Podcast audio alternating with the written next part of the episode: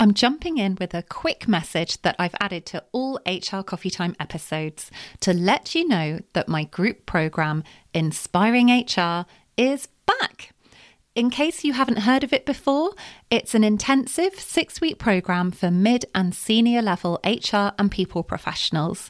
So, if you're an HR business partner, HR manager, head of HR, or HR director, or the people equivalent, so a people business partner, people manager, head of people, or people director, and you'd like to build your confidence, your credibility, and your impact at work, Inspiring HR could be perfect for you. We get started on Wednesday, the 5th of June 2024, when we'll be meeting up over Zoom for two hours every week.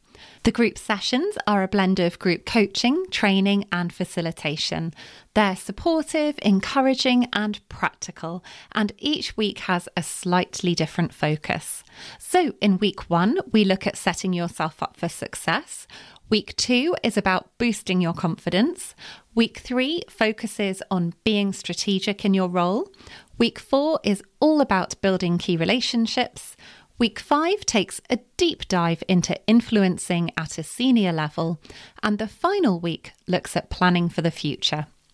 There's a link with the full details in the show notes for you, or you can learn more by going to my website, Bright Sky Career Coaching, clicking on Services, and then clicking on Inspiring HR Group Programme. I would love to have you join us and to get to know you throughout the programme. But if you have any questions about Inspiring HR at all, please feel free to ask by getting in touch through the website, and I would be very happy to answer them for you.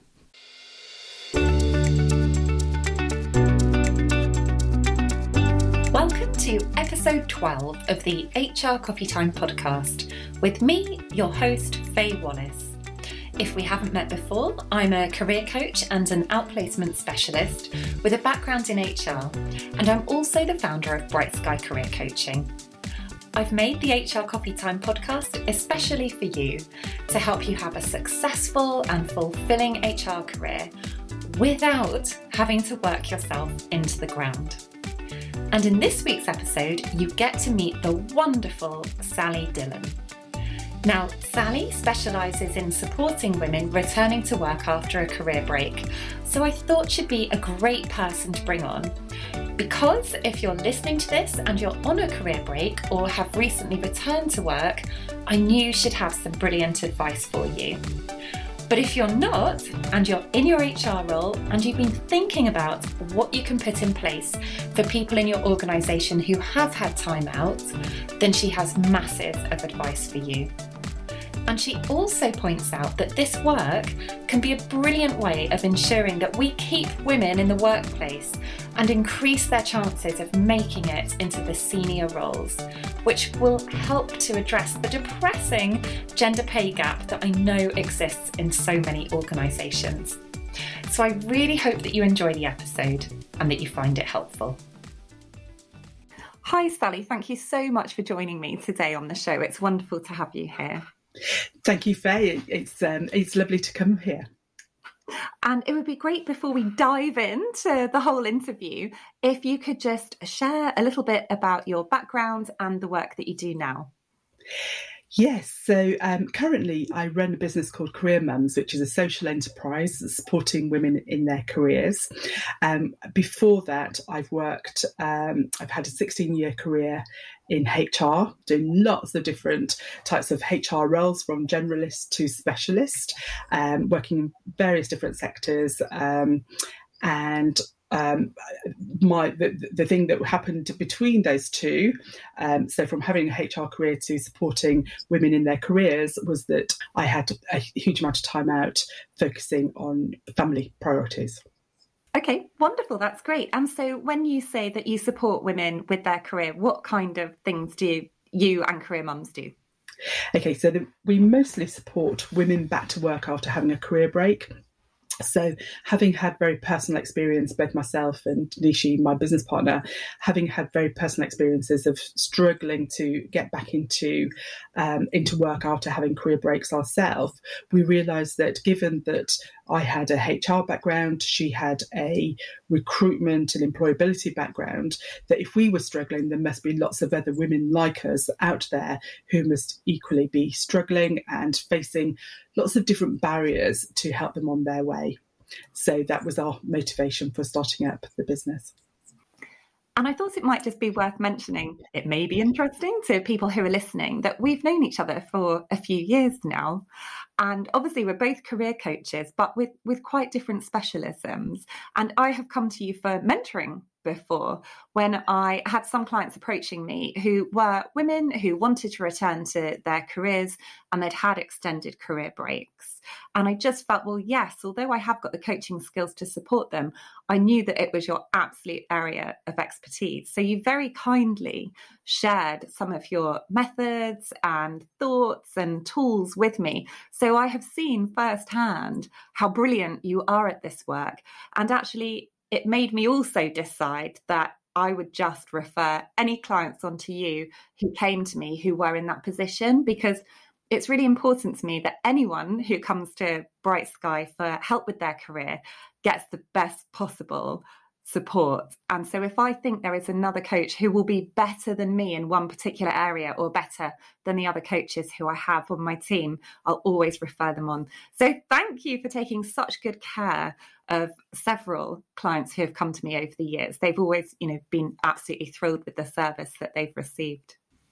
Thank you very much, Faye. I was just talking to one person that you've referred to me this morning. So, um, and it's yeah, it's it's been great. I feel as though we've been on our career coaching journey together over the last must be five years now.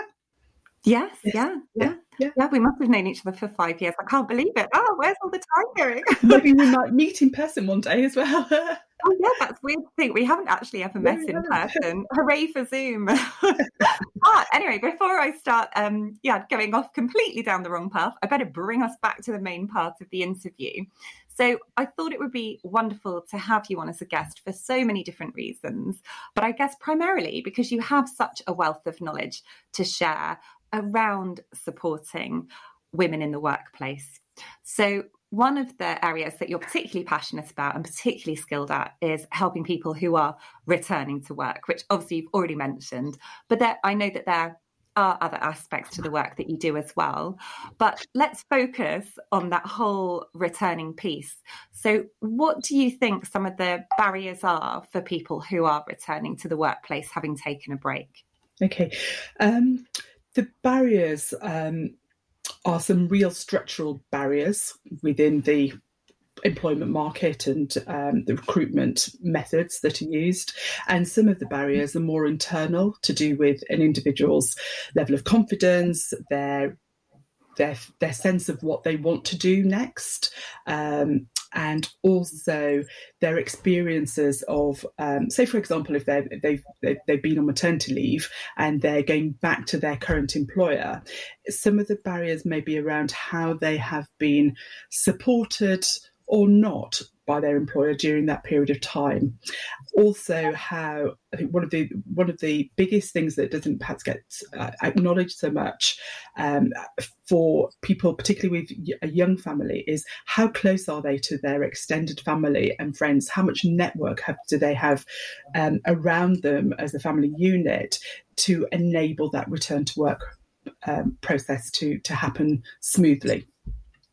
Um, so um, I know that there's lot, been lots of discussion in Parliament and in the media recently about the cost of childcare, and you know those childcare decisions and the understanding of the total cost of childcare, the financial cost of, of childcare, can be limiting factors in whether a, a woman can continue in her career or not. Um, and that's I'm saying a woman because um, you know, as we know, whilst there are you know some some fantastic examples of of um, couples taking shared parental leave, we know that in a, where there is a, a father involved, they are more likely to progress in their career at around the time of becoming a parent, whereas a mother is likely to is likely to impact negatively on their career progression, salary progression, retirement savings, all those kind of things that are important to sustaining family finances and fam- family life. So, um, so those are ba- just a, a, a, number of barriers that I've that, that I've, I've, shared. Lots of other barriers would be in place for people, depending on different types of, of, of the, the, reason for, for the career break. Um, it could be down to health issues. We've recently supported a number of people who've been suffering with mental health issues over the last couple of years i think exasperated by the by the pandemic. But finding employers who are able to support a more phased return and a supported return for people who have you know sort of been struggling with their health whether it's physical or, or mental back into the workplace um, when it could, you know, even for, for any of us, whether we've had health issues or not, when we're starting a new job, it can be quite, quite daunting and overwhelming at the best of times. So if you've had a time out, struggled with mental health, struggled with confidence, lost that sense of who you were when you were a working person, that, that, that, sense of identity, then it's really important to, we feel it's very important to feel supported so that you can actually transition smoothly back into work and then continue and, you know, continue and hopefully succeed within the, within the job role and continue in the career. So, for anyone listening to this who thinks, oh, yes, you know, everything that you're saying resonates, it's really important to make sure that we are putting the right support in place. What does that actually look like from a practical point of view if um, you're working in the people or the HR team and you want to make sure that you are being as supportive and helpful as possible? I would suggest it, it, it, really very much depends on the values of your organisation.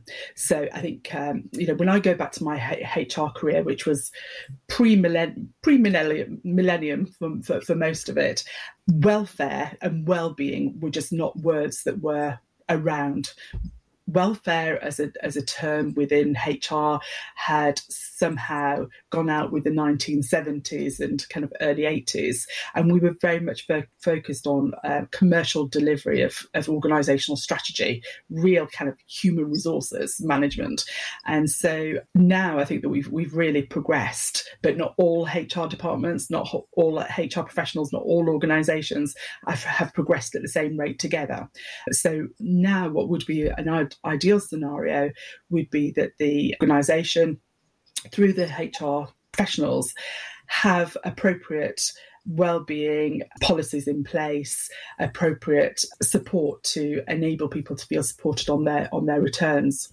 Something that we do through our sister company cm talent is offer external maternity coaching services to support people around to wrap around their their periods of leave whether they're taking maternity leave paternity leave or adoption leave. Something you know sort of and so having having services like that accessible to people within your organization can be really, really helpful and really provide, you know, that sense of welcoming people into the organization, whatever their background, which will then add to the mix of diversity and inclusion within the organization. And so, one of the things you mentioned there was maternity coaching. What does that actually look like in practice? Okay, so the way I mean, the, the, there's different models, but the way that um, the, way, the way that we run it is that we have one-to-one coaching sessions with an employee be, be, a couple of sessions before they leave, go on to leave to help them prepare from the transition from their working, um, you know, from from their work scenario, from their job into their leave, into their period of leave. Some kind of things that we'll focus on there is the communication with their manager, getting that set up for how it's going to work smoothly during their, their period of leave. Um, what are the expectations? And for some people, um, some people like to be kept in touch and kept in contact with what's going on within their job role whilst they're on leave other people don't. It's a, you know want to have a total total break, and we through through the coaching we enable people to think through how they want their leave to be and that man, to manage that relationship with their employer and with their line manager and with their colleagues. Also, preparing for maternity leave is really important, particularly the time before the baby is born if you have the opportunity to have a, a, week or you know a couple of days or a week or so um, to prepare if you've been a really really busy job constantly on and available then it's very difficult to then suddenly for that to stop and to be thinking about oh gosh well what, what do i do now so so just helping people to to to to create strategies for enabling them to have the best start to their their leave period as possible. Then the, the support continues during their period of leave with some further one to one coaching sessions that we generally do over video conferencing to help to well, to have the opportunity to have a space to reflect on the adjustment to becoming a working parent, particularly important if it's first child, but nonetheless, uh, if it's a second or third um, or more child, and also preparing for the return to work, using kit days, using facilities available to transition smoothly back into a work role. So within that, we cover not only what's required from um, from the employer's point of view, but also the logistics and the practicalities about making it work from a, a family and home point of view as well, uh, including things like settling child into childcare situation. And then we also finish with a couple of sessions after the individual has returned to their employer to ensure that these that they're settling into their work role. The chances are that given the given the length of maternity leave now, which typically is a year plus ho- accrued holiday, um, the chances are that most people will be returning to a role that is different in some way to the one that they left. So looking forward, you know, how's the adjustment going? And also what are they imagining for their future career developments and working around that around their current new additional family members as well. Yes, because as well as going into a different role, what I definitely found when I went back to work from maternity leave was I couldn't believe how different the company felt yes. in such a short period of time. There were so many new faces there, different projects that had started, different projects that had ended. Although obviously I, I knew a lot of the people who were there, it almost felt like starting again. De- definitely, definitely, and I think that, you know, so particularly people that are returning at the moment post pandemic, we've been supporting people recently who are working from home for the first time ever where whereas their colleagues have been working from home for you know to the best part of the last 18 months. And so that in itself could be quite a quite a shift quite a change maybe welcome, maybe not. Also supporting people with flexible working requests we often we often get involved in that because you know a desire to perhaps work fewer hours or have adjust their work situation in a way that perhaps they're working from home or closer to childcare for a couple of days a week rather than than, than commuting. All those kind of things are, I guess, we're there as a, a confidant, but with with um, expertise around the situation to really help them feel able to have a confident return and a confident continuation in their career. And one thing that we, we know for sure is that the time of parenthood, the time of becoming a parent, a new parent, is the most vulnerable time in a woman's career. So if we can get the environment and we can get uh, kind of all the, the, the factors um, in place at that critical leave time, then hopefully that will enable that mother, that new parent, to continue in their career and de- continue to develop and contribute fully to their organisation, which will then kind of help to address some of the structural problems that we have and st- some of the structural longer term barriers to why you know so women don't succeed more in their careers so that we can actually have develop more women leaders no, well, that's brilliant because that leads on perfectly to the next question that I had really wanted to ask you, which is what are the consequences of not getting this right and not putting the support in place? Well, the consequences are what you know. Essentially, the, the, the current situation that we have now, where the majority, you know, the, the, the amount of maternity discrimination that continues to go on within within this country, and we're not alone in, in, in just being the only country that happens to. But you know, maternity discrimination is such a, a huge factor where women don't feel as though they're able to continue in their in, in their employment because of the way that they have been um, treated or the circumstances around um, around their their period of leave. So so it's it, it's the kind of the, the discrimination that goes on, but also it's the lack of equality that we end up with within an organisation where we have we continue to have more men, more senior men within running organisations and more women in lower paid, lower status roles. And that is exasperated if you're a woman of colour or if you have disabilities or any other barriers within within the way. Yes, and I guess where there has now become a focus on gender pay gap reporting, I think it's really, really shone a light on it. I know the first year that all of the results came out, even though I've known about all of this stuff for a really long time, it still felt quite a shock when you realised what a massive difference there was. Absolutely shocking, so shocking. And you know, so that I I left my HR career almost 18 years ago now and expected there to have been progress during that time. Clearly, it wasn't my, you know, sort of my responsibility, but you know, sort of expected to come back to into uh, the workplace after having my kind of long career break and expecting them to, to see a change. But it's it's been small, tiny steps. There's still a, a, long way to go. And part of addressing that, uh, the, the gender pay equality, uh, inequalities, is the structural things like supporting parents on becoming parents in the workplace, allowing, you know, sort of encouraging fathers to take shared parental leave, providing the best circumstances and, and arrangements for somebody who's been on leave to return to, putting things in place for people that have had longer career breaks. Say, for example, they weren't able to continue within their career because of the, I don't know, the, the cost of childcare, then making sure that there's arrangements in place to bring people with experience back into the workplace later on. And that, you know, over the last few years, we've seen for, for some organisations, they've had some huge success with running returnship programs, which we'd love to see more of, and putting the structural things in place to help more women develop in their careers, to, to stay in their careers careers so that we can get to a place where there are more senior women in organisations. It it's the norm rather than the, the, the, a rarity, and that that will then bring about the uh, much needed cultural change within organisations as well. And uh, you touched on returnships there.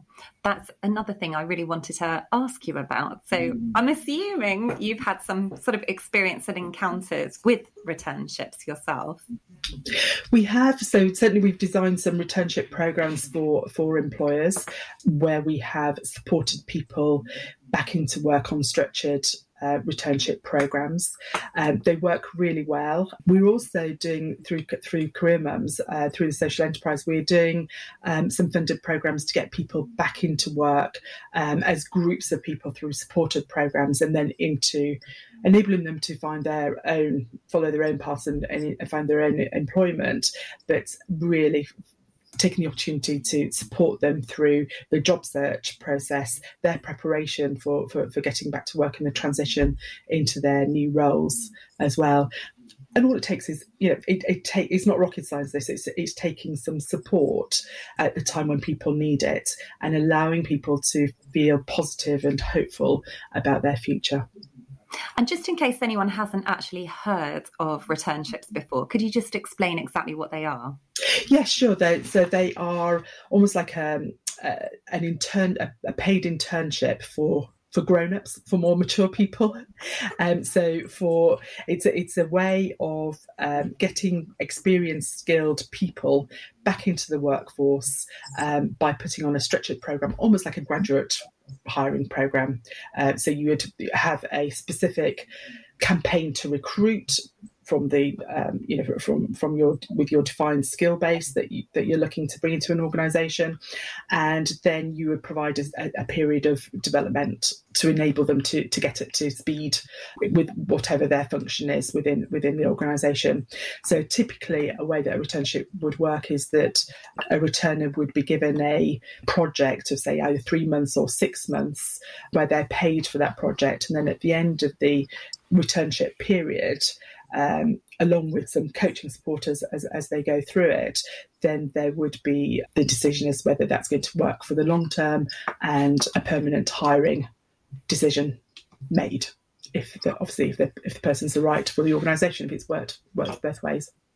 Oh, that's great to hear. I didn't um, actually know that you've designed and helped with returnships before. I hadn't realised you had such hands-on practical experience of that. So, when you have been helping to design those programs, what kind of roles have you seen the returnships being set up for? Mm-hmm. So, most organisations that use returnship programs use them for um, particular to bring back particular skills into the organisation that they perhaps are struggling to hire through normal routes. So, say for example, it's a law firm and you have you know, one of the challenges is that we need more to, to, to have better inclusion and diversity for that organisation, which for, for lots of um, organisations is a top priority these days, thankfully.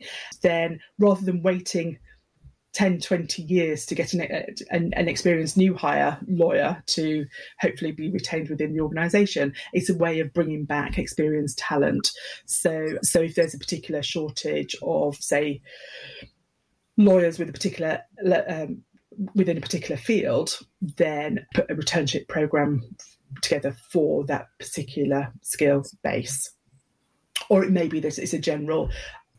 Other organisations use it in, in, in, more of a general way to just bring in more senior talent back into the organisation, with a with the potential to progress to senior leadership positions. And what have some of the successes been that you've seen through returnships? So, what we love to see with the returnship, some of the returnship programs that we've supported is where people have actually not only transitioned into their new working environment well, but have also then gone on to progress and have you know been promoted within you know, we, certainly had examples of um, people that have been promoted within a year of being back in an organisation and gone to that next level. And again, that's it comes down to who they're targeting when they're when they're bringing people on board onto returnship programs, but then equally how they're supported, it, uh, particularly in the first couple of months, but also a sense of the the potential, uh, you know, seeing the potential that they have for the future. Oh, it must be so great when you see that sort of progress and the programs working so well. Definitely, definitely, and I think you know, sort of, the pandemic has put returnships on hold for certain organisations where they've obviously had to focus on more operational matters. Um, but we're certainly hoping and and seeing the the shoots start to to appear again of, of getting returnships off the ground again now in our relatively post pandemic world.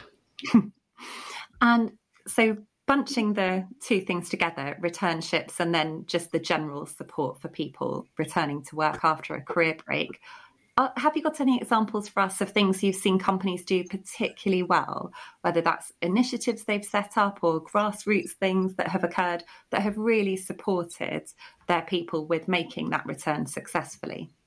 So the types of things that work really well is where the operational, you know, what's happening for for an individual, the support that's happening for an individual, links through to the the kind of the strategy of the organisation and the values of the organisation. So if we say that we want to be more inclusive as an organisation, then in my mind that's also been really it's really important to be inclusive for working parents as you know, in my area of specialism. And by being inclusive for working parents, then seeing measures in place, policies in place, you know, sort of networks in place to support people, to support working parents to be the best that they can be in their organisation, then that's when, going to, when it's going to work. So for larger organisations, having things like um, a parents or a parents and carers network set up, having services like maternity and paternity coaching set up, having um, access to specific support when the need arises. Like, for example, we run a, a working parents coaching that can be ex- for, for a number of organisations that can be accessible for at the time of need, just for a few short sessions. Say, for example, I don't know, there's some relationship difficulties or or a child struggling to transition to a new school. Um, at that point of need, that's when it's important that the organisation ha- can have offer something to that individual to, that's going to help them on their way. They're not going to, they're going to be more present at work. They're going to be less distracted if they've got a, a way of um, helping to resolve that particular problem. And we know as parents ourselves, Faye, that you know, sort of each life stage of, of, of a ch- child growing up has got its um, has got its joys, but equally it has its challenges. So we never we never know what's around the corner either. So having um, having very tactical things set up um, to support people that's linked to an overall strategy and, and priority for an organisation, I think that's when it works best. Brilliant. Thanks so much for sharing that. So we focused mainly on the kind of support that we can put in place for people returning to work, having had a career break. But what if the person returning to work is ourselves?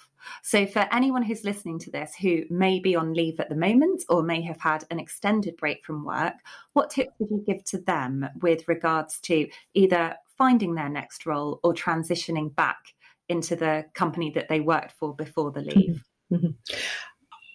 I think my best piece of advice would be to not not do it alone.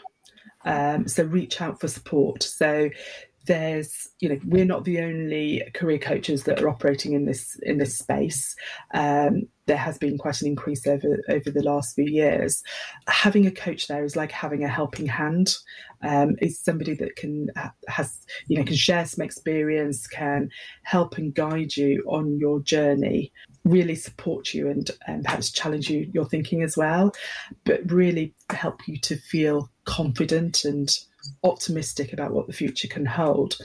Often, particularly if being on a career break, the feelings that most often get reported are feelings of isolation and lacking confidence, as well as losing identity, losing professional identity. And they're quite big kind of psychological things to get your mind around. So with with support from somebody else, and again, you know, you may have a fantastic trusted friend who can enable you to do this, but know that you're not alone and that there is help and support available to do that.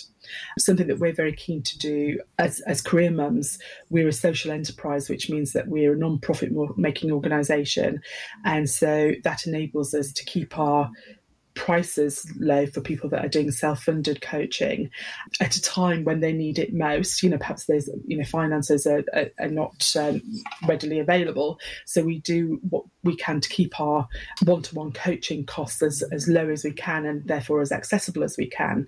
Our typical coaching program only lasts three three sessions. So again, it's we kind of try and keep it as quick and effective and efficient as possible, rather than you expecting to sign up for some long, never-ending program of uh, coaching program. Majority of people we can we can support within those three sessions. A couple will always have a, um, an additional one or an, additional set of three, but in the most part, that's enough to really get somebody getting working out what it is they want to do have the practical tools to to to go and make it happen and feel emotionally supported and along the way. I think the point that you made about knowing that you're not alone is such an important one and that that feeling of isolation that can happen. I know that when i had my first baby i was the first out of my friendship group to have a baby and i just felt so alone and like i had no idea what i was doing. And um, i was used to being at work where you might get a pat on the back for doing a job well where of course the baby never says thank you never does half the things that you would ideally like them to do, like sleep or stop crying, and just not really having anyone to talk to. I found it, you know, really hard. And one of my friends who has got two little, well, they're getting bigger now, but two children, she's quite senior one of the big four. And what I thought was really interesting was she started having women contact her throughout the organization to say, could they have a chat with her? Because they'd seen that she had managed to carry on with her career and seemingly had returned to work quite smoothly after having had both children. And I thought it was a really interesting example of how there does yes there should be formal support in place i completely agree with that but actually those informal things like you were saying about talking to a friend if you can it, they ended up sort of forming this informal little network of new mums or mums who'd been back at work for a little while where they could just chat about things and ask each other for advice and share experiences of how they were finding work or the return to work. And i thought it was wonderful to hear that story and to see how they were supporting each other. Yeah it, it is. And there's lots of examples of that kind of um, informal networks, sometimes more formalized networks taking place, particularly around the larger employers. I think we've always got to think about the smaller employers and whether they are getting the support and having that type of conversation. And we we ran an online um, community group called, called, the Career Mums Club group that's free to join, which we hope to provide that level of um, conversation. And also um, something that we've been involved in is, is training men, parents to be mentors within organisations or buddies so that they have got not just that being a friend but also have got some skills to really support other people as well as being able to bring their experience into it as well. Ah, yes, that sounds like a great thing to bring a mentoring scheme around. I've not oh, I must have heard of that before, but I feel like I haven't. I feel like I haven't. No, that's great. Thank you for mentioning that as well. And Sally, if anyone wants to get in touch with you or wants to learn more about the work that you do and more about career mums, what are the best ways for them to do that? Um, the best way is probably through our website, which is um, career-mums.co.uk. We're on all the social media platforms as well, which I'm sure you'll link link to from here. And you know, I'm on LinkedIn, Sally Dillon. You can find me easily there yes, I'll make sure that I put all of the links in the show notes so that people can easily find their way to you on LinkedIn or to the website. That's absolutely fine. And I'll put in the other social media accounts that Career Mums has too. And then before I say a final goodbye, it would be wonderful if you have got a favourite book recommendation that you would be happy to share with everybody. I'm going to recommend this book, which is Fears to Fierce by Britta Fernandez Schmidt and it's a woman's guide to owning her own power. And this book is beautifully written by Britta, who we've had the pleasure of meeting, um, where she talks about how she's juggled her career along with family life and lots of aspirations that she had and the reality of what happens as we age and you know sort of life happens to us so that's my recommendation for today Oh, brilliant. Well, that's one book that I haven't read and we haven't had recommended already. So thank you so much for sharing it. And it has been an absolute pleasure speaking to you today. And I'm sure that we'll catch up again soon. Thank you very much, Faye. I really hope that you enjoyed today's episode. If you did, I'd be hugely grateful if you'd be kind enough to rate and review the podcast for me on Apple Podcasts, because that makes a huge difference in encouraging Apple to show the podcast to more people. And I'll be back next week with another great episode for you. But in the meantime, have a wonderful week.